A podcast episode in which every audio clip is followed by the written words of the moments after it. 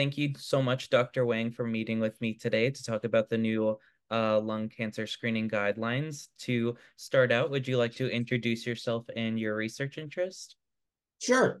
Uh, my name's Brian Whang. I'm a thoracic surgeon. I'm also the medical director of lung cancer screening for Hartford Healthcare. Uh, I've got research interests mainly in thoracic oncology. Thank you very much. Great. Thank you again for joining us today. To get started, um, what are the new lung cancer screening guidelines and why are these changes important? Well, the new lung cancer screening guidelines uh, eliminate the quit date for people who have smoked. And uh, just for some background, uh, lung cancer screening really uh, came into uh, the forefront with the National Lung Screening Trial that in 2013 established our current or, or, our previous criteria of ages uh, 55 to uh, 74, a 30 pack year smoking history, and either current smokers or people who have quit within uh, 15 years.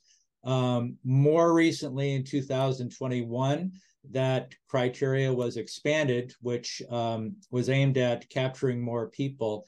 So it includes more uh, people who are younger, uh, people who are 50 uh, to up to 80, um, and uh, people who have smoked 20 pack years or more. Now, um, with the new guidelines recommended by the American Cancer Society, um, it doesn't really matter when you've quit, um, as long as you've had the burden of 20 pack years, meaning the equivalent of smoking a pack per day for 20 years. That could be half pack per day for 40 years or two packs per day for 11 years, et cetera, et cetera to continue on this thought, I did notice that the American Cancer Society Journal, they wrote an article regarding these new guidelines titled uh, Lung Cancer Screening Guidelines Smoking Matters, Not Quitting. And you begin to mention this. So I wanted to ask why is it vital that we're shifting our focus from quitting smoking to all individuals who have smoked, even if they've quit 20 to 30 years prior? Well, we recognize that there's a smoking related risk for up to 80% of lung cancer.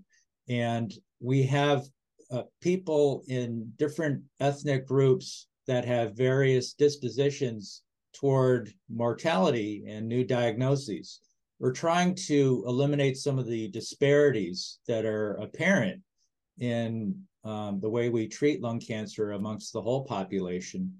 And there are variations in how much people smoke, the intensity of smoking, uh, despite there being a higher mortality and higher number of cases, uh, especially uh, among uh, Black men. Um, black men also are uh, less likely to be diagnosed early enough uh, compared to the white population. Um, they're less likely to have things like surgery um, and other very um, successful curative measures uh, when lung cancer is detected early enough. I'd like to ask you what kind of challenges do you and other clinicians face with screening, and how do these changes potentially alleviate those challenges or future challenges? Well, believe it or not, there is a lack of awareness. Um, we're trying to change that, and thank you for this opportunity. Um, about 70% of people uh, don't know about this. Uh, people are eligible and see their primary care physician uh, are not having this conversation. Uh, they don't know. Uh, primary care physicians are not uniformly on board with embracing this measure. Um, in various socioeconomic areas that are more depressed, we have um, healthcare system that is under more uh, stress from um, uh, volume of patients. Um, they're understaffed, basically, resources are lower.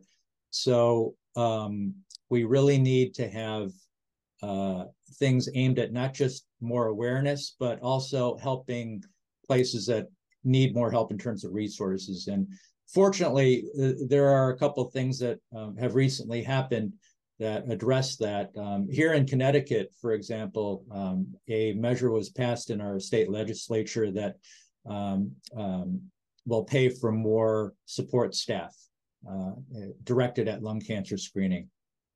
Um, also, CMS, uh, which is Medicaid, basically has el eliminated the guideline or the uh, requirement uh, for a shared decision making conversation uh, to be performed by the physician or non physician practitioner. Uh, now, a healthcare educator or other ancillary staff can have that conversation, which frees up the physician, and um, it all uh, should open up the bottleneck a little bit. Final question that I wanted to ask you is um, Are you hopeful for any additional changes in the future that you think should also be implemented? I am. Uh, I'm glad you asked that because uh, as much as we recognize that smoking is a problem, there are other things that impact a, a, person's risk for lung cancer. And there's, um, you know, I alluded to 80% being smoking related. The other 20% of people who have not smoked and gotten lung cancer uh, also deserve some attention.